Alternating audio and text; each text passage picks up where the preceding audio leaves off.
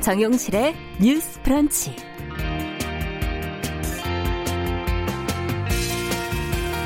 안녕하십니까, 정용실입니다. 어제 진행한 중앙방역대책본부의 어린이 특집 브리핑, 훈훈함을 자아냈죠. 싱싱이는 타도 되나요? 생일 파티를 하면 안 되나요? 친구가 코로나19에 걸렸는데 가까이 지내면 안 되나요? 네, 시민으로 대접받은 어린이들의 순수한 질문들에 보는 사람들도 또 브리핑에 나선 당국자들도 흐뭇해했습니다. 아, 늘 그 단단해 보였던 정은경 질병관리본부장이 이게 조금 풀어져서 웃던 그 엄마 미소, 반갑다 하는 그런 반응도 많았는데요. 자, 오늘이 사회적 거리두기가 좀 완화된 뒤 첫 황금 연휴가 시작되는 날입니다.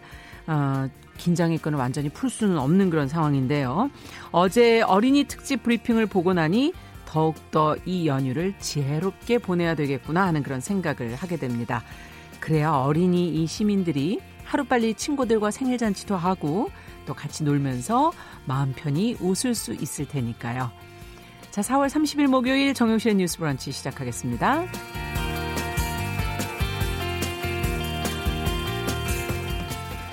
네, 뉴스 브런치 목요일 순서입니다. 오늘도 주요 뉴스와 논평 뉴스픽에서 전해드리고요. 작은 서점의 개성을 반영한 새롭게 뽑은 신간소개 코너 동네 책방, 그리고 검색어 뉴스도 준비가 돼 있습니다. 자, 기대해 주시고요. 오늘도 함께해 주시고 생방송 이후에는 유튜브 팟캐스트에 다시 듣기도 있으니까요. 많이 찾아와 주시기 바랍니다. 시작하겠습니다.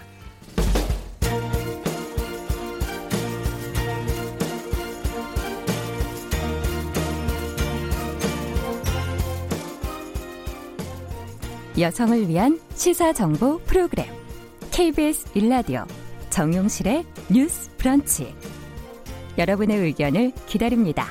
샵 9730으로 문자 보내주세요. 짧은 문자 50원, 긴 문자 100원이 부과됩니다.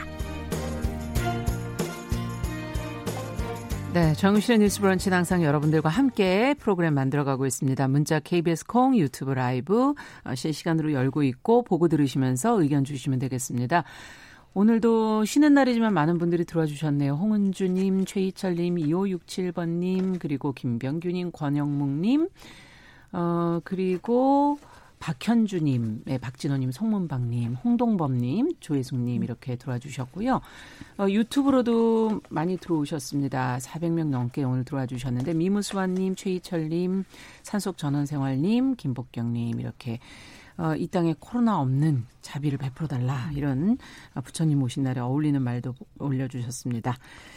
자, 다 감사드리고 뉴스픽으로 저희는 이제 시작을 해보겠습니다. 오늘도 두 분 자리해 주셨습니다. 더 공감 여성정치연구소의 송문희 박사님. 네, 안녕하세요. 오늘 원래 부처님 오신 그렇죠. 날인데 봉축식은 5월 말로 연기가 됐습니다만 예.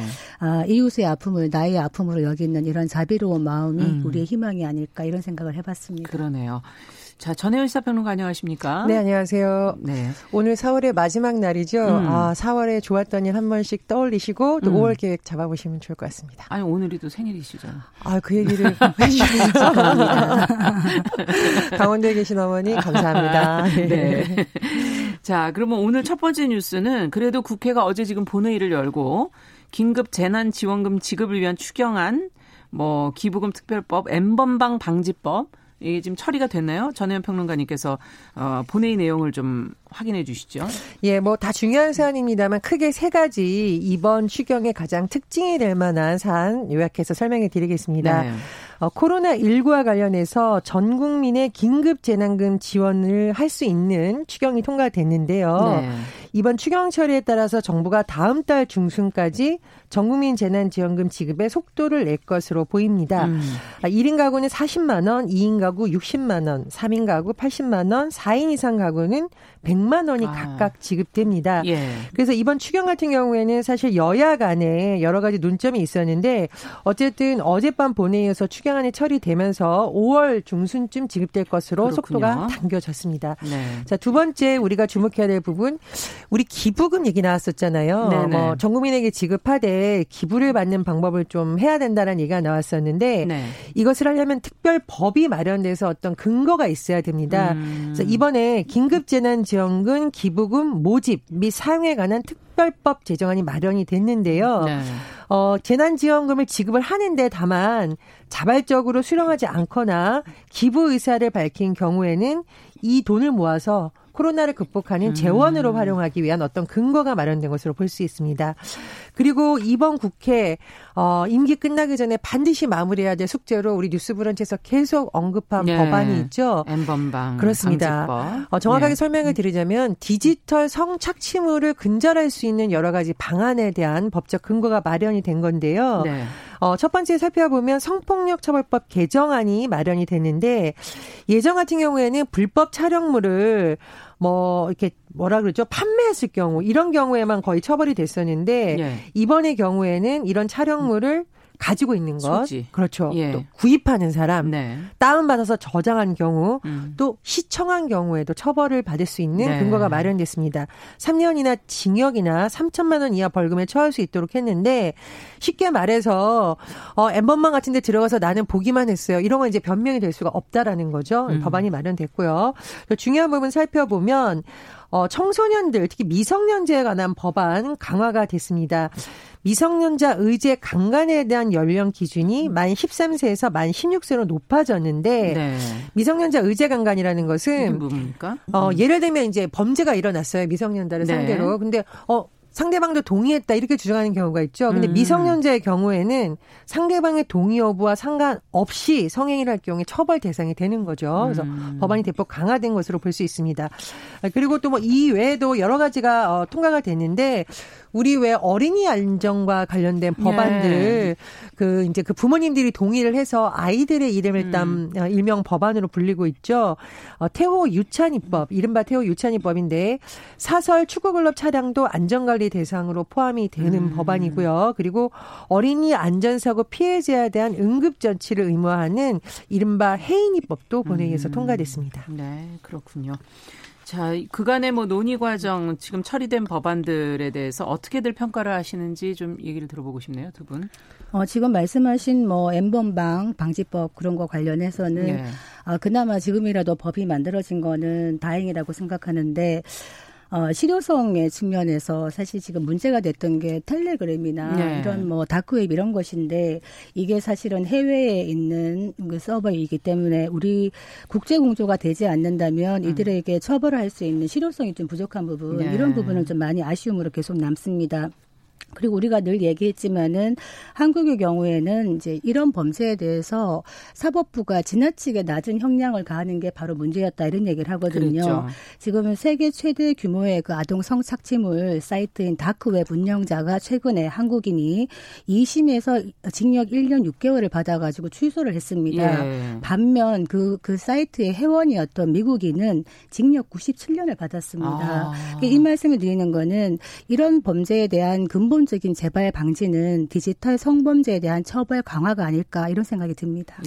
그리고 온라인에서 성착취 영상물을 게재하고 유포하는 어떤 활동을 아주 주력으로 하는 사람들의 특징이 돈을 벌기 위해서 하는 경우가 많거든요. 그래서 우리 추징, 몰수 필요하다는 얘기 많이 했었는데 그렇죠. 이런 경우에 법원이 몰수, 추징을 명령할 수 있는 근거도 이번에 마련이 됐습니다. 그래서 좀 부족한 부분이나마 여러 가지 보완이 됐다라고 보고요. 그리고 저는 꼭 말씀드리고 싶은 것이 늦었지만 어쨌든 이번 국회가 마무리되기 전에 어린이들의 안전이라든가 또 성착취 사건에 대한 이런 법안 뒤늦게라도 처리한 부분은 그나마 다행이다 이렇게 평가를 합니다. 네. 자, 다음 뉴스로 좀 가보겠습니다. 좀 어찌 보면 걱정스러운 뉴스인데 이제 어제 경기도 이천의 물류창고 공사장에서 화재 사고가 크게 났어요. 과연 어떻게 된 내용인지 송 박사님께서 좀 정리를 해 주시죠. 네, 어제 그 이천의 화재로 많은 분들이 희생되었습니다. 그러니까 불의의 사고를 당하신 분들한테 애도를 표하고요. 부상자분들 빠른 쾌유를 빕니다. 사망자가 지금 현재 38명, 그리고 부상자가 10명에 이른다고 합니다. 사고가 난 곳은 이제 경기도 이천의 한 물류창고인데요. 이 이천에는 물류창고들이 많습니다. 왜냐하면 중부고속도로와 영동고속도로가 만나는 곳이기 때문에 물류창고가 많은데 지금 준공을 한 85% 정도 거의 왔는데 이런 사고가 큰 사고가 난 겁니다. 참 가슴 아픈 것이 보면 그 이제 일용직 노동자분들이 많아요. 건설 현장에서 일하시는 분들이 많은데 형제 간에 간 경우도 있고 부자 간에 일을 하신 경우도 있고 한순간에 생사가 엇갈린 이런 안타까운 사연을 보면서 참 마음이 많이 아팠습니다.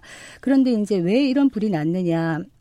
물류창고 화재가 이렇게 대형 참사로 이어진 이유가 이 스티로폼이나 이런 우레탄 같은 걸 사용하는 샌드위치 패널을 쓴다 그래요. 그래서 샌드위치 패널이 뭐냐고 물어봤더니 네. 얇은 철제 안에다가 스티로폼이 샌드위치처럼 들어가 있다 그래요. 그래서 만약에 어떤 화재가 나면은 순식간에 화재가 커지고 또 우레탄이 연소하면서 이제 독한 연기가 나오는데 이게 한 모금만 마셔도 사람이 질식할 수 있다. 유독가스군요. 네. 그런데 문제는 이게 공사 중 이기 때문에 어떤 화재가 나더라도 뭐 소방시설이 없잖아요. 아직 그렇기 공사 때문에 중이어서. 예, 작동이 없거나 불능 상태이기 때문에 더 큰 화재가 날 수가 있다.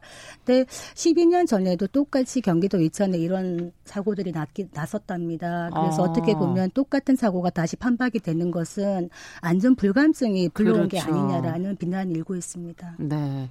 자, 이게 지금 공사장의 소방시설은 그럼 어떻게 돼야 되는가? 뭐 안전의 문제 이런 안전 관리는 어떻게 되는가 이런 의문도 들고요. 두 분께서는 어떻게 보시는지. 2008년 이천에서 또 이런 사고, 냉동창고 공사하던 중에 일어난 사고에서는 무려 40명이 돌아가셨습니다. 그런데 말씀해 주셨듯이 그때하고 지금하고 상황이 너무 비슷합니다. 그러면은 12년, 13년이 흐르도록 현장에서 개선이 된 게 없다라는 예. 거죠. 그래서 이번 기회에 정말 문제가 뭔지를 철저하게 밝혀서 법적으로 강화해야 될 부분은 강화해야 된다는 주장이 계속 나올 수밖에 없습니다. 그렇죠. 예를 들면 이 샌드위치 패널이 값이 싼 단열재다 보니 많이 사용한다고 하거든요.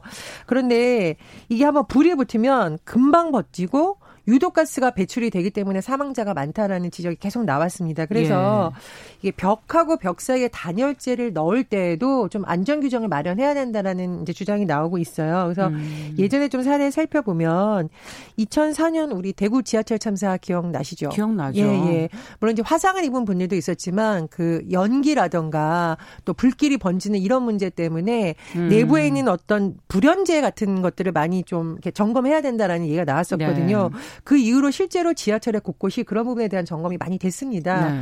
그래서 이번 기회에도 이런 비슷한 유형의 이런 사고가 또 발생하지 않도록 근본적인 원인, 그러니까 사용하는 어떤 자재의 문제, 뭐 소방 관련 안전의 문제를 좀 점검을 하고 이런 부분 안전에 대한 규제는 좀 저는 강화해야만 된다 이렇게 생각합니다. 그날 그 처음 이제 현장에 투입된 생존자 작업자분이 하시는 말씀이 오늘 처음 현장에 투입이 됐는데 나는 안전 교육을 받지 못했다 이런 말씀을 하시는 걸 들었거든요. 예. 이럴 때는 뭐 아무리 뭐 일용직이라 하더라도 특별하게 안전 교육을 해야 될 것이라 생각을 하고요.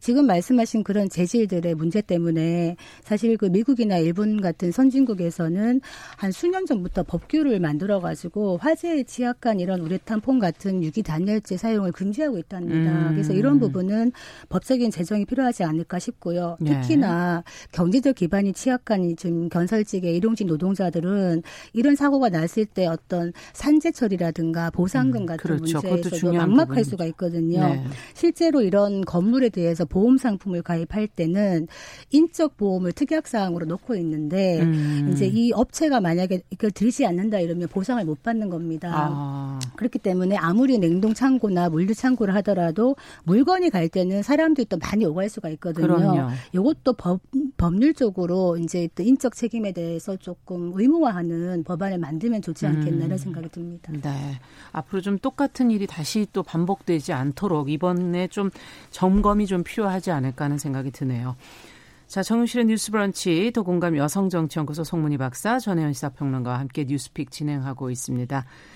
저 5383번님께서 엄마가 애청자라서 항상 잘 듣고 계신데 같이 듣고 모녀간에 같이 네, 감사합니다. 기분 좋은 하루 되시라고 적어주셨네요. 감사합니다.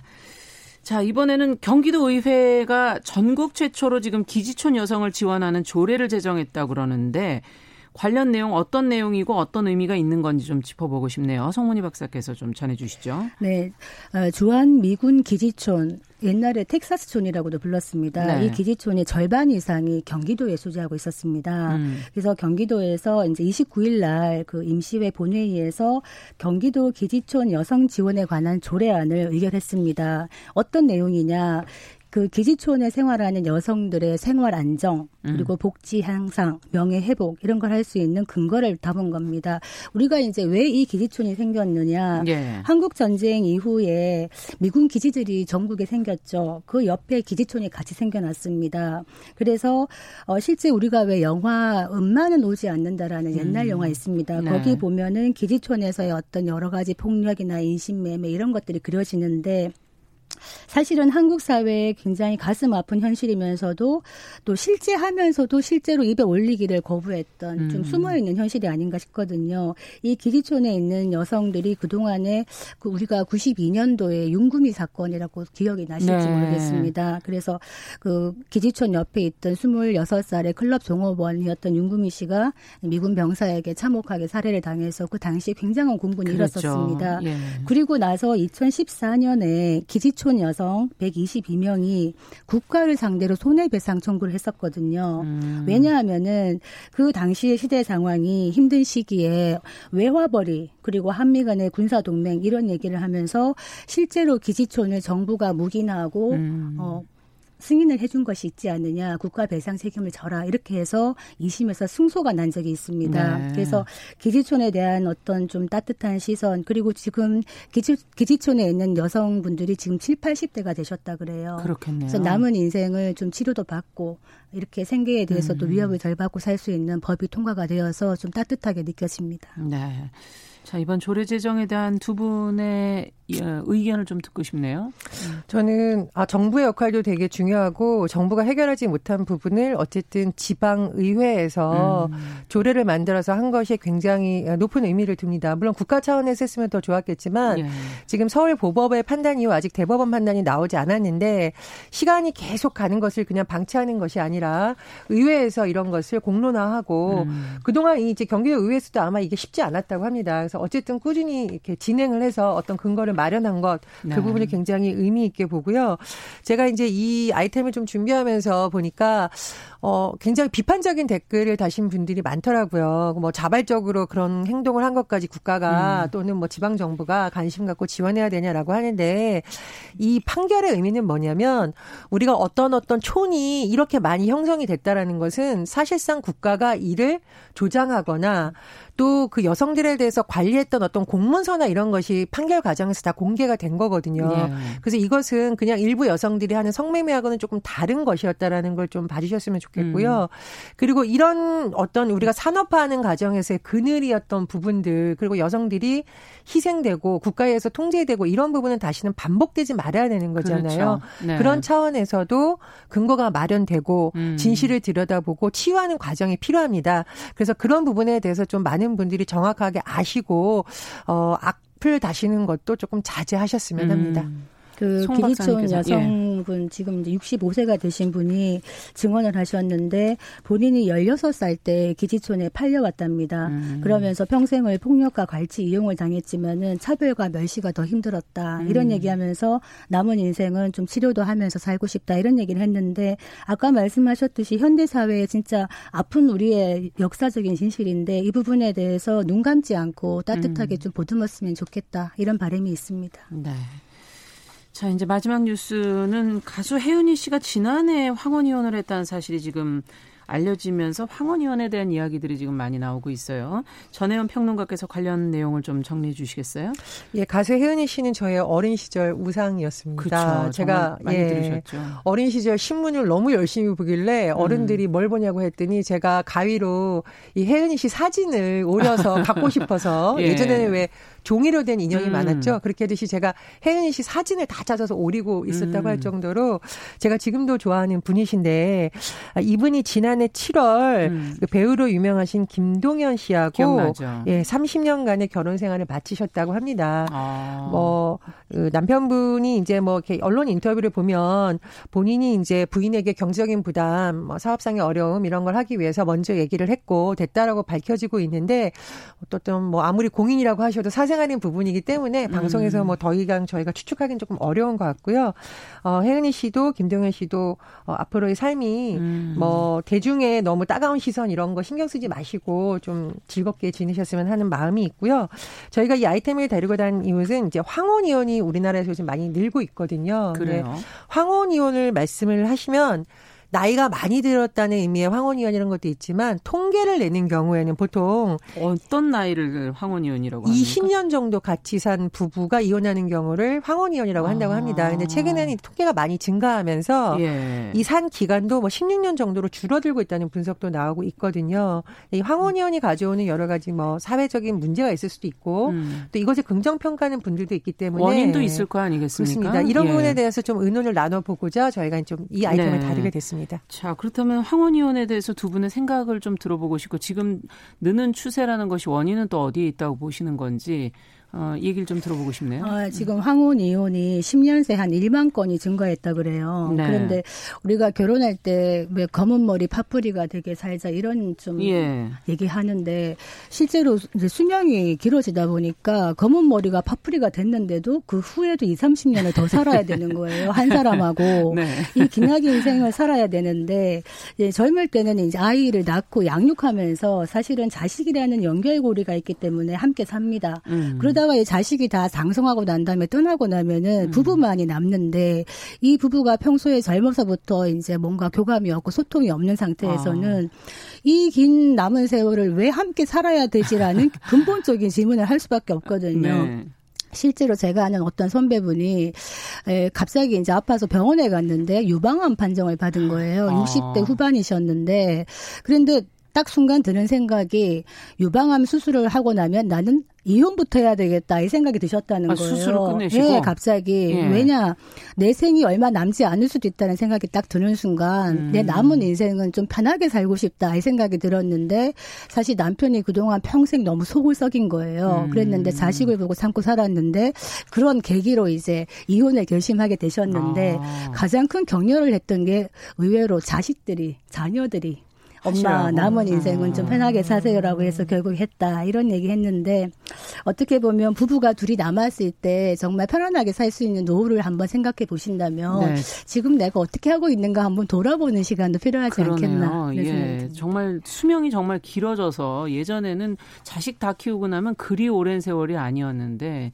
이젠 진짜 세월이 좀 길긴 하겠네요 정말. 제가 어제 이제 이 아이템에 대한 통계를 좀 보기 위해서 자료를 쭉 네. 뽑아서 계속 읽었더니 우리 가족들이 무슨 일 있냐고. 그래서 아이템 준비하는 거다. 아이템 준비하는 거다. 그리고 난 아직 황혼이혼이라고 쓸 그 정도는 아직 안 됐다라고 했는데, 근데 이제 이 황혼이혼이 어떤 그 오래 산 부부가 이제 좀 각자의 생활을 하고 예. 싶다. 특히나 이제 말씀하셨듯이 우리 어머니 세대들 같은 경우에는 결혼도 일찍 하셨고 맞아요. 남편을 위해서 뭐 시댁을 위해서 자녀를 위해서 희생하셨기 때문에 자녀들이 출가하고 난 후에는 이제라도 나를 위해서 좀 홀가분하게 살아보고 싶다. 이런 분들이 좀 많다고. 합니다. 네. 좀 문제는 뭐냐면요. 그런 면도 있는데 우리나라가 왜 노령화가 굉장히 많이 되면서 여러 가지 같이 오는 사회적 현상이 있는데 그중에 하나가 노인 빈곤율이에요. 근데 이제 자칫하면 이 황혼이혼이 노인 빈곤율을 더 가속화시키는 요인이 될 수 있다. 이런 연구 결과도 나오고 있어요. 예. 그래서 연구 결과를 좀 보면 우리나라의 특성이 이제 고스란히 반영되어 있는데 해외 같은 경우에는 아이들을 조금 일찍 분가를 시키죠. 예. 독립을 시키고 그러다 보니까 자녀가 보통 뭐 4인 가족 이렇게 되는 것이 아니라 2인 가족 단위로 일찍 꾸려지고 경제적인 생활도 그런 단위로 돌아가거든요. 근데 우리나라 같은 경우에는 결혼해서도 사는 경우도 많았었고 자녀들이 직장을 다니면서 부모님하고 살다 보니 소득이 그래도 상대적으로 늘어나는 시기가 있겠죠. 그런데 부모님이 이제 나이가 많이 드셨을 때 부모들이 분가를 하면 부모님 입장에서는 이제 돈 벌 거리는 없고 소득은 확 줄어드는 현상이 발생하는 겁니다. 특히나 우리나라 같은 경우에는 부모님들이 자녀들이 결혼할 때 남은 재산 다 털어서 주시는 경우가 있잖아요. 예. 분가하실 때도 뭐 거액의 전세 자금을 마련해 준다던가. 그래서 지금 연구원들이 지적한 바는 뭐냐면 이런 것도 상당히 문제가 있고 또 하나의 문제점은 이런 상황에서 황혼이혼을 할 경우 어쨌든 우리가 왜 두 집 살림한다 그러잖아요. 두 개의 집으로 나눠지면서 노인 빈곤 세대가 또 나타나고 있다라는 거예요. 특히 남성들에 비해서 여성 노인분들이 빈곤을 겪을 위험이 더 높다는 지적도 나오고 있습니다. 그래서 걱정스럽네요. 그런 부분은. 뭐 이혼을 하는 거는 개개인의 문제이지만 이렇게 경제적으로 또 어려운 사람이 있을 수도 있다라는 측면도 한번 생각해봐야 되지 않을까. 그 이 주제를 보면서 제가 아까 말씀하신 16년에서 20년 그게 지금 이제 항혼이혼의 가장 많은 경계선인데 사실 저도 놓여 있더라고요. 시기적으로 보니까 그러면서 한번 다시 돌아보게 되는 계기가 됐는데 실제로 미국에서 2010년에 엘고어 부통령 내부가 이혼을 했습니다. 이 부부는 고등학교 때부터 연인으로 만나서 한 40년 오래됐네요. 동안에 내 아이를 행복하게 정말 모범적인 가정의 전형이었거든요. 그러면서 항혼이혼을 발표하니까 미국 사회가 술렁거렸어. 왜 클린턴이 아니고 고란 말인가. 오히려 문제 많았던 클린턴은 이혼하지 않고 살았는데 근데 실제로 결혼 생활이 다 느끼겠습니다만 많은 결혼 생활이 끔찍하지는 않지만 또 그렇다고 만족스럽지도 않은 생이다. 그렇지만 가만히 보면 부부간의 관계에서 남는 게 무엇인가. 누군가의 뒷모습이 보이기 시작하면 그 사람을 사랑하는 것이라 하더라고요. 남편이나 아내의 뒷모습을 보고 측은지심이 생긴다면 이 또한 사랑이 아닐까 생각하고 다독거리면서 사는 것도 나쁘지 않겠다. 이 생각이 들어요. 네, 원인의 결과가 좀 너무 이 각자 좀 더 고민해 보셔야 될 문제인 것 같습니다. 오늘 얘기는 여기까지 듣겠습니다. 자, 뉴스픽 전혜원 평론가, 더 공감 여성정치연구소의 송문희 박사 두 분 수고하셨습니다. 감사합니다. 자, 정용실의 뉴스 브런치 듣고 계신 지금 시각 10시 31분이고요. 라디오 정보센터 뉴스 듣고 오겠습니다. 모두 48명의 사상자가 발생한 이천 물류창고 화재 현장 내 인명수색 작업이 계속되는 가운데 사망자 38명 중 29명의 신원이 확인됐습니다. 이천 물류창고 화재 사고와 관련해 경찰은 정확한 화재 원인을 파악한 후 작업자 또는 시공사 측의 과실이 있었는지를 두고 수사에 나설 방침입니다. 수원지검은 검사 15명 규모의 수사본부를 편성했습니다. 코로나19 신규 확진자가 어제 하루 4명 추가로 확인돼 누적 확진자 수는 1,765명으로 집계됐습니다. 신규 확진자 4명 모두 해외 유입 사례입니다. 채널A에 대한 압수수색이 42시간여 만에 끝났습니다. 서울중앙지검 형사 1부는 채널A 측의 협조로 일부 자료를 확보하고 오늘 새벽 철수했습니다. 지금까지 정보센터 뉴스 정원나였습니다.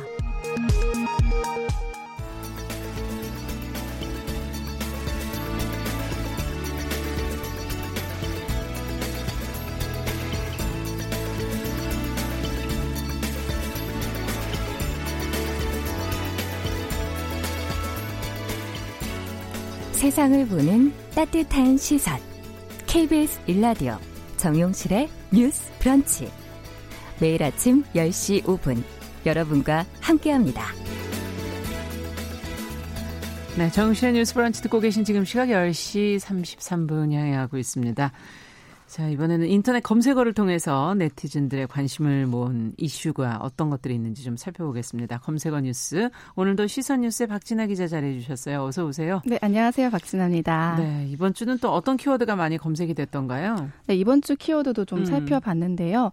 사실 바로 어제 이천 화재가 우선 가장 큰 이슈였고요. 아, 그렇죠. 예. 네, 그 외에 근로장려금, 재난지원금, 온라인 수업 등 이 실생활과 관련된 정보들이 좀 많이 검색이 됐습니다. 그렇군요. 그래서 제가 오늘은 이 알아두면 좋은 생활 정보들을 좀 살펴봤는데요.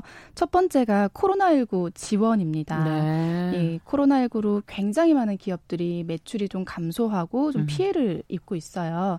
그래서 정부에서는 코로나19 피해 기업에 여러 가지 지원을 하고 있는데요. 네. 이게 지원을 하고 있다고는 하는데 내용을 잘 모르세요. 어디서 어떻게 찾아야 되는지. 네, 그래서 제가 기업들이 좀 알고 있으면 좋은 사이트를 알려드리려고 해요. 아, 그래요? 네, 먼저 중소기업인들을 위한 내용인데. 귀 기울여 좀 들으시면 도움이 되겠네요. 네, 네. 일단 포털 사이트에 중소기업 그리고 기업마당 이렇게 검색해 보시면 됩니다. 그럼 뭐가 나오는데요? 네, 말 그대로 중소기업, 기업마당 네, 이렇게 기업마당을 검색하면 네. 이름이 좀 긴데요. 중소기업 지원사업 정보를 한눈에 기업마당 이렇게 쭉 긴 글이 나오는 홈페이지가 하나 보일 겁니다. 홈페이지. 네, 그러니까 웹사이트 주소, 웹사이트가 나오는데 이걸 네. 클릭하고 들어가시면 중소기업인들을 위한 사이트라고 정부에서 운영하고 있는 사이트인 건데요. 이곳에 들어가면 바로 메인 페이지 바로 앞에 지원 사업이라고 이렇게 글자가 써져 있고 예, 예. 쭉 내용을 확인하실 수가 있습니다. 근데 이게 뭐 어떤 지원 있는지 쭉 나열되는 게 아니라 금융, 기술, 뭐 인력, 수출 이런 식으로 박스로 나누어서 분야별로 나누어져 있기 때문에 내가 어떤 부분에 좀 지원을 받고 싶은지 생각하신 다음에 보면 확실히 보기가 편하더라고요. 그래서 네. 중소기업에 다니고 있다면 또 운영을 하고 계신다면 하루에 한 번 정도씩 체크해 보신다면 어떤 지원들이 있는지 살펴보실 수 있을 것 네. 같습니다. 분야별로 돼 있다 이런 말씀이세요. 네. 네. 중소기업 지원 사업 한눈에 좀 볼 수 있는 사이트 알려주셨고 다음으로는 또 어떤 게 있을까요? 네, 다음은 또 포털 사이트에 정부24 숫자 24 이렇게 네. 쳐서 검색하면 되는데 사실 정부24는 많이들 이용하긴 하세요. 그런데요. 많이 들어봤는데. 근데 예. 많이들 이용하시는데 여기에 정작 어떤 게 있는지는 잘 모르시는 분들도 있더라고요. 예. 여기에도 바로 코로나19 관련 내용이 한눈에 다 모아져 있는데요. 이 정부24를 쳐서 들어가면 가장 위에 메뉴에 서비스라고 나옵니다. 이 서비스 위에 마우스만 갖다 놔도 2차 섹션으로 글자가 쭉 보이는데 거기에 코로나19 정부 지원이라고 이렇게 글자가 써져 있어요. 예. 그래서 여기를 클릭하고 들어가면 맞춤 검색 그리고 키워드 검색 이렇게 두 가지가 나누어져 있거든요. 예. 근데 실제로 이 사이트에 들어가 보시면 제가 설명한 것보다 훨씬 더 쉽게 되어 있기 때문에 들어가면 아 이거구나 이렇게 이해하실 수 있을 거예요. 근데 이곳은 이 개인 기업뿐만이 아니라 개인의 어떤 지원을 받을 수가 있는지 를 검색하실 수가 앞서는 있어요. 앞서는 기업이었는데 이번에는 기업과 개인 다 네네. 확인하실 수 있다는 거군요. 이건 개인 위주로 확인하실 수가 있기 때문에 말 그대로 맞춤으로 검색을 할 수가 있는 겁니다. 네. 그러면 맞춤 검색으로 가면 어떻게 되는 거예요? 이 맞춤 검색을 보면 내가 어떤 시도에 사는지 어떤 시군구에 사는지 또 연령대, 소득 수준, 업종을 클릭할 수 있게 되어 있습니다. 그래서 이걸 클릭만 하고 결과 누르면 내가 해당되는 그 정책들이 밑에 쭉 나오더라고요. 그러니까 어떤 정책이 있는지 무엇이 있는지 일일이 찾아보지 않으셔도. 그렇죠. 나한테 해당되는 사항들이 쭉 나온다는 말이군요. 네. 그렇죠. 말 그대로 예. 맞춤으로 나오는 거고요. 그 맞춤 검색 바로 옆에 키워드 검색이라는 게 있는데 예. 그거 같은 경우는 내가 어떤 지원금에 대해서 알고 싶을 때 그 키워드를 이름을 작성을 하는 겁니다. 그러면 작성을 하면 그 키워드 그 지원금에 대한 내용을 쭉 확인하실 수가 있거든요. 네. 그래서 이 부분은 들어가셔서 오늘 그래도 쉬는 날이니까 시간이 있으시잖아요. 네, 시간이 있으시니까 예. 내가 어떤 게 모르고 있었던 게 있나 체크해 보시면 좋을 것 같습니다. 네, 그러니까 맞춤 검색에서 이게 본인에게 해당되는 정책을 찾으시고 그 내용을 네. 알고 싶으시면 키워드 검색 들어가셔서 구체적으로 들어가 보시면 되겠네요. 맞춤 하나하나. 검색을 해도 그 밑에 내용이 네. 나오긴 하는데요. 그거 외에 내가 어떤 지원권을 또 알고 싶다 이런 거는 이제 키워드 검색을 그렇군요. 확인하실 수 있습니다. 네. 어쨌든 지금 기억해 두실 내용들 살펴봤고요. 또 다른 키워드가 또 있을까요? 네, 다음은 2022 대입 정시 키워드였는데요. 올해 궁금하겠네요. 네, 고등학교 2학년 학생들이 치르게 되는 시험인 거죠. 네. 네, 오늘 2022학년도 대학 입시에 대한 정보가 바로 어제 나왔습니다. 네, 우선 2022학년도 전체 대학 모집 인원은 34만 6,553명으로 네. 3명으로 올해 2021학년도보다 894명이 줄어들게 됩니다. 네, 여기서 가장 눈여겨볼 점은요. 정시의 비율이 좀 확대가 된다는 건데요. 네. 수시 모집이 1.3% 감소하면서 전체 모집 인원의 75.7%만 뽑게 된다고 합니다. 네. 또 서울 소재 주요 대학들의 정시 모집 비율이 모두 30% 이상으로 올라갔다고 해요. 미리 사실 준비를 해야 되는 거니까 네. 알고 계시면 좋을 텐데 입시 전형이 바뀌면 항상 혼란스럽잖아요. 그쵸. 입시 전형이 이번에 변한 이유는 어디 있는 건가요? 네, 지난해 이 조국 전 법무부 장관 자녀의 입시 비리 의혹이 불거지고 있었잖아요. 네, 그래서 교육부는 대입 공정성을 강화하겠다 이렇게 예. 밝혔습니다. 그래서 2023학년도까지 서울 주요 대학의 정시 비율을 40%로 늘리고 이를 2022학년도에 최대한 조기 달성하겠다 이렇게 말을 했거든요. 이에 따라서 건국대, 경희대, 고려대, 서울대 등 16개 대학이 정시 확대 대상이 됐고요.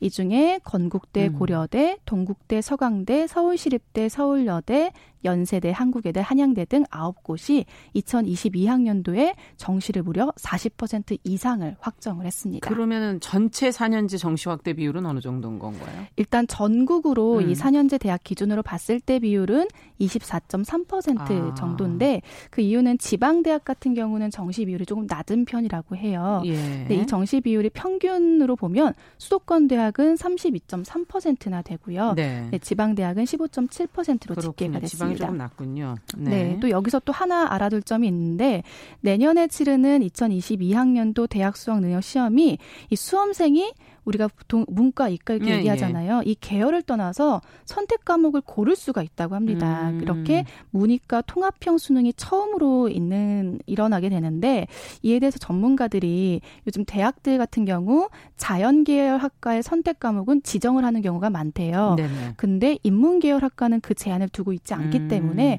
아무래도 수험생들이 지정을 하고 있는 이 자연계열을 선택할 확률이 높지 않겠냐.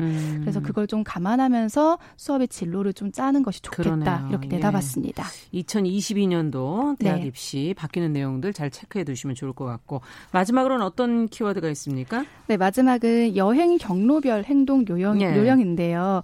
기업마다 조금 다르긴 하지만 가능하면 오늘부터 최장 6일을 쉴 수 있는 황금 연휴가 시작이 되죠. 그렇게도 얘기하시네요. 네, 근데 이 코로나19로 이동이 좀 자유롭지 않은 상황이라 그동안 너무 박박하게 집안에 있어서 정말 이날을 기다렸다 이런 분들도 있습니다. 많이 이동하시지 않을까 지금 예상들을 하기는 하던데. 네. 하지만 또 코로나19 때문에 안심할 수는 없잖아요. 그래서 한국관광공사가 여행을 떠나는 사람들이 참고할 여행 경로별 행동 요령을 소개했는데요. 네. 우선 자가용 이용하시는 분들, 여행자들에게 자동차 손잡이 소독 꼭 하셔야 되고요. 또 손소독제 사용하고 출발할 것을 권고했습니다. 차에 하나 넣어두시면 좋겠네요. 예. 네. 요즘은 작게 도 많이 팔고 있어서 넣어두면 좋고요. 특히나 또 이동 중에 수시로 창문을 열어서 환기를 해주는 게 굉장히 중요하다고 합니다. 가다 보면 또 힘들면 휴게소도. 근데 사람들이 많이 모일까 여러 가지 걱정이 돼요. 네. 그래서 휴게소에서 행동 요령 특히나 조심하셔야 되는데요. 예. 고속도로 휴게소에서도 주문을 애플리케이션 등 이용해서 가능한 비대면 주문이 있습니다. 그런 것들 이용하시면 좋고요. 다른 사람들과 거리를 둔 좌석에서 식사하면 감염 예방을 할 수 있다고 안내했습니다. 제가 좀 가보니까 휴게소마다 마주보는 의자를 없앤 곳도 있더라고요. 네. 이처럼 마주보지 않고 식사를 하는 것도 좋겠고요. 또 음식점에서는 집게나 가위, 수저통을 사용했을 때는 위생장갑, 또 손소독제 사용할 것을 권장했고, 쇼핑하거나 해변 산책할 때는 사람들하고 최대한 멀리 2m 이상 거리를 두고 움직이는 것을 안내했습니다. 네, 자, 이번 주 좋은 소식 감사합니다. 검색어 뉴스 시선 뉴스의 박진아 기자와 함께했습니다. 말씀 잘 들었습니다. 네, 감사합니다.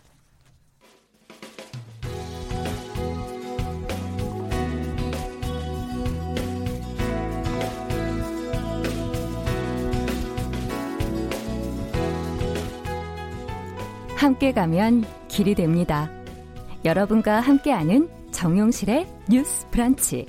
월요일부터 금요일까지 방송됩니다. 네, 정용실의 뉴스 브런치 듣고 계신 지금 시각 10시 43분입니다. 최원보님께서 매일 근무하면서 들으셨는데 오늘 휴무라 집에서 듣고 계시다고 적어주셨네요. 하루 뉴스를 잘 정리해 주셔서 매우 좋은 방송 감사하다고, 하루도 빠지지 않고 애청자로 감사드린다는 말씀, 저희도 기운이 나네요. 휴일 잘 보내시기 바랍니다. 자, 이번에는 저희가 작은 서점의 개성과 안목을 반영해서 좀 독특한 신간을 좀 골라서 소개해드리는 그런 시간이죠. 동네 책방. 오늘 고요서사의 차경희 대표가 자리를 해주셨어요. 어서 오세요. 네, 안녕하세요. 네, 오는 길은 오늘은 좀 안 밀리던가요? 네, 훨씬 한적하더라고요. 평소보다. 조금 다들 빠져나가신 게 아닐까 하는 그런 생각도 들기도 하고, 쉬고 계실 수도 있고. 자, 이 코로나19 상황이 장기화되니까 매일매일이 그냥 비슷한 것 같아요. 계속 지금 날씨가 어떻게 되는지, 시간이 어떻게 가는지를 못 느낄 때가 있는데, 서점가에 좀 새로운 소식은 없어요? 안 그래도 코로나 때문에 모든 일상이 좀 위축 왜곡된 느낌이 들기도 하고, 지난번에 말씀드렸듯이 출판계나 서점가 또한 거의 3달 동안 문화인사를 못하고 있었는데 이제는 좀 다시 활력을 찾아가는 움직임이 생겨나고 있습니다. 좀 조심스럽긴 한데, 네. 그렇죠? 예, 새로운 방식이 뭐 나왔나요? 네, 그 최근에는 랜선 북클럽, 랜선 낭독회 등의 이름을 달고 온라인 메신저나 라이브 방송 서비스를 활용한 독서 모임이나 북토크가 진행되기도 하고요. 그 작가와 독자가 실제로 만나는 행사를 진행하더라도 일정 거리를 두고 앉을 수 있게 최소한의 참가자들이 마스크를 쓰고 대화를 나눈다거나 아니면 아예 넓은 야외에서 무대와 좀 멀리 떨어지는 식으로 진행되는 행사들이 기획되고 있습니다. 어쩌면 좀 적응이 빠른 한국 사회의 특징이 이런 문화 행사에도 네. 좀 드러나는 것 같은데요. 어쨌든 독자나 작가나 다들 참 집에 계시느라 답답하셨을 네. 텐데 어찌 본다면 조금이라도 숨통이 트이는 것 같은 그런 소식인 것도 같네요. 네, 그 예. 특히나 서울시 서울도서관 주관인 서울형 책방 지원 사업이나 한국작가회의 주관인 작가와 함께하는 작은 서점 지원 사업이 5월부터 선정 결과에 따라 작은 서점의 모임이나 행사를 좀 적극 지원할 예정인데 그 안전하고도 유익한 문화활동을 기다려온 분들께 좀 반가운 소식이 네. 될 것 같습니다. 서울형 책방 문화 프로그램 지원에는 벌써 이제 60여 곳 서점이 선정이 됐고요. 아마 5월 연휴가 지난 이후에는 어떤 서점에서 프로그램이 마련될지 좀 서울도서관 홈페이지 등을 통해 알아보실 수 있을 것 같습니다. 네, 코로나 시대에 맞춘 새로운 시도가 되지 않을까 하는 예상이 네, 되는데요. 그렇습니다. 자, 그렇다면 오늘은 어떤 문학 신간을 저희가 좀 들여다볼까요? 네, 그 오늘이 마침 또 4월의 마지막 날인데요. 네. 이번에 소개해드릴 책은 좀 4월의 사회적인 분위기와도 맞는 것 같고 또 다가올 가족의 달인 5월에도 잘 맞을 것 같다는 이제 개인적인 생각이 듭니다. 영국 작가 맥스 포터의 슬픔은 날개 달린 것이라는 소설인데요. 예. 어느 날 갑자기 아내이자 엄마를 잃은 한 가족의 이야기를 담고 있습니다. 이 남편과 두 아이가 깊은 슬픔 과 상실감을 어떻게 받아들이는지 몇 년 동안의 시간을 압축적으로 전달하는데요. 그런데 이 소설은 다루는 주제나 줄거리 외에 독특한 점이 많습니다. 일단 제목부터가 그렇습니다. 제목부터가 슬픔은 날개 달린 것. 네. 뭔가 날아간다는 얘기인가? 근데 이거 날개 달린 거 이건 어디서 많이 들은 말 같기도 네, 하고. 네, 그렇죠. 그 어쩌면 제목을 듣자마자 어떤 시 구절을 단번에 떠올린 분들도 계실 수 있을 것 예. 같은데요. 그 에밀리 디킨슨이라는 이제 시인이 남긴 유명한 시 희망은 날개 달린 것에서 가져온 제목이라고 합니다. 조금 바꾼 거군요. 네, 예. 그 책 뒤쪽에 실린 옴기니의 말을 읽어보니까 작가 맥스 포터가 에밀리 디킨슨의 굉장한 팬이라고 해요. 그래서 그런지 제목도 그의 시를 변용해서 지었고 이 소설이 또 시작하기 전에 에밀리 디킨슨의 또 다른 시 사랑은 이 세상의 모든 것을 인용하고 있습니다. 그런데 재밌는 거는 이제 그냥 인용하는 게 아니라 시의 주요 단어인 사랑, 짐, 바퀴 자국 등에 이렇게 선을 가로로 긋고는 전부 까마귀라고 덧대어 쓰는 식으로 인용을 했는데 저는 지금 네. 가져오신 그 차경희 대표 고친 줄 알았어요. 실제로 이제 손글씨처럼 표현이 돼 있죠. 네, 예. 근데 이 까마귀가 이 책의 두 번째 독특한 점이기도 합니다. 아니, 그러니까 원래는 사랑은 이 세상의 모든 네. 것 이렇게 시작하는 시인데 까마귀는 이 세상의 모든 것 이렇게 네. 바꿔놨어요. 다 까마귀라는 단어를 넣어서 아니, 왜 하필이면 그 사랑에다가 까마귀를 갖다 넣어놨을까? 네. 좀 생뚱맞죠. 네. 그런데 정말 이 소설에 까마귀가 주요한 캐릭터로 등장을 합니다. 까마귀가? 네, 이 소설은 챕터 자체가 3개로 나뉘기도 하지만 네. 아빠, 아이들, 까마귀 이렇게 3 캐릭터들의 입장에서 번갈아가며 소설이 전개되는데요. 그 아내를 떠나보내고 그러니까 장례를 치르고 4~5일 정도 지난 어느 날 이제는 이제 남편이 아니라 오로지 아빠로 살아야 하는 한 남자가 초인종 소리를 듣고 문을 엽니다. 뭐 이제 어떤 이웃이 위로하려고 방문했겠거니 생각을 했는데 네. 이 남자 앞에 거대한 까마귀가 나타나는데요. 남자는 이 까마귀에게 사로잡힌 뒤에 이제 기절을 하고 이후부터 이 아빠와 아이들이 까마귀와 늘 함께 지내게 되는 좀 까마귀와 네, 기이한 이야기가 전개가 되는데요. 이게 마치 너무 슬픔에 빠진 사람이 환영을 보는 것 같은 그런 식으로 느껴질 수도 있고 근데 이제 어쨌든 여기에 등장하는 까마귀가 굉장히 괴팍한 성격인데 아이들에게는 좀 기묘한 이야기 같은 걸 들려주기도 하고 아빠와는 아내의 죽음에 대한 이야기를 나누려고 하는 등 좀 이 가족에게 큰 영향을 미치는 존재 주제로 등장을 합니다. 이 아내이자 엄마를 잃은 뒤에 큰 상실감에 빠진 이들 가족에게 나타난 거대한 까마귀는 다시 한번 제목과 연결 지어보면 알 수 있듯이 큰 슬픔을 상징하는 존재, 그러니까 날개 달린 존재가 어쩌면 까마귀와 이제 빗대어 이제 여기서 다뤄지는 것처럼 느껴지기도 합니다. 아, 사실 까마귀 우리에게는 좀 어떻게 보면 흉조, 네, 이렇게 슬픔하고 연결될 수도 있고 죽음, 슬픔보단 죽음에 좀 가까운 네. 그런 이미지가 아닌가 그런 생각이 네. 드는데 맞습니다. 슬픔은 날개 달린 것. 네. 그게 그러니까 슬픔이라는 게 날개 달린 까마귀? 네, 그렇기도 하고 이게 그 날아갈 수도 있는 존재이기도 하고 뭐 여러 가지 의미가 있는 것 같아요. 아마 읽는 분들에 따라 다르게 해석을 할 수도 있는데 내용에 따라 또 달라지겠죠. 네, 근데 이 사실 까마귀가 우리나라에서는 흉조의 의미이지만 뭐 일본에서는 길조라고 듣기도 했고 이 까마귀가 동서양에서 좀 다양한 의미를 지닌 존재로 여러 가지 이제 뭐 예술 작품에 등장하기도 하고 그랬는데요. 예. 특히나 이 소설은 그 다양한 전설이나 우화를 바탕으로 까마귀의 캐릭터성을 좀 더 살리기도 하고 주요 인물 중 하나인 남성, 즉 이 아빠가 연구자이기도 하고 팬이기도 한 시인 테드 휴스가 남긴 까마귀라는 연작 시집에 기대서 만든 캐릭터이기도 합니다. 네. 이 작가가 에밀리 디킨슨의 굉장한 팬이기도 하지만 테드 휴스의 까마귀라는 시집에 굉장히 매혹이 되어서 이 작품과 관련된 책들을 정말 많이 찾아 읽었다고 하는데요. 아, 그러니까 문학 작품 속에서의 패러디 네, 같은 맞습니다. 것들이 또 이 작품 안에 들어가는 거고. 네, 근데 그 문학 작품을 모르더라도 각주가 되게 친절하게 설명되어 있어서 소설을 읽는 데에 큰 문제는 없고요. 이 소설에는 또 테드 휴스의 아내였던 좀 비극적으로 생을 마감한 시인 실비아 플라스의 이야기가 등장하기도 하는 등 좀 소설의 구조와 테드 휴스라는 시인의 이야기가 많이 겹쳐서 전개가 됩니다. 근데 이제 계속해서 제가 여러 시인들을 언급을 해드리고 있잖아요. 근데 네. 책을 펼쳐서 보시면 아시겠지만 이 소설은 마치 긴 산문시 연작처럼 느껴지는 형식적인 독특함을 지니고 있기도 합니다. 그러네요. 시 같네요. 소제목들이 다 붙어 있네요. 네. 아빠, 아이들, 까마귀 네. 뭐 이런 식으로 이게 이제 화자의 예. 이제 입장을 이제 앞에 달아놓는 거기도 하지만 그 형식 자체가 어떤 시를 마치 이렇게 여러 편 나열하는 것처럼 배열이 되어 있는데요. 이 소설은 황유원이라는 시인이 번역을 했습니다. 아마 시인이 이 시인의 번역을 요할 만큼 시적인 소설이라는 평을 듣는데요. 예. 그렇다고 해서 읽기에 난해한 수준은 아니고. 저희가 왜 지난번에 소개해드렸던 앤 카슨이라는 작가의 시적 소설과 비교하면 훨씬 덜 부담스러운 편입니다. 그렇군요. 대신에 이 가군이라고 보통 말하는 왜 낱말의 발음적 유사성을 살린 문장들, 네. 뭐 힙합 같은 데에서 라임이라고 그렇죠, 표현되기도 라임. 하는 그런 문장들이 많고 그거를 번역해서 굉장히 신경 써서 많이 살렸더라고요. 그리고 이제 시인의 번역이기 때문에 네, 굉장히 신중했던 것 같이 이제 옮긴 후기에서 잘 나타나 있고 그리고 아이들의 관점으로 쓰인 파트는 약간 환상동화를 읽는 느낌을 주기도 해서 조금 낯선 매력을 자아내는 소설로 느껴집니다. 그 아내를 잃은 뒤에 이제 힘들어하는 아빠, 그런 아빠를 또 걱정하면서도 엄마를 향한 이 그리움을 어떻게 다뤄야 할지 좀 잘 알지 못하는 어린 아이들의 이 위태로운 가족 관계가 이런 시적인 문장이나 구성으로 인해 더 효과적으로 전해지는데요.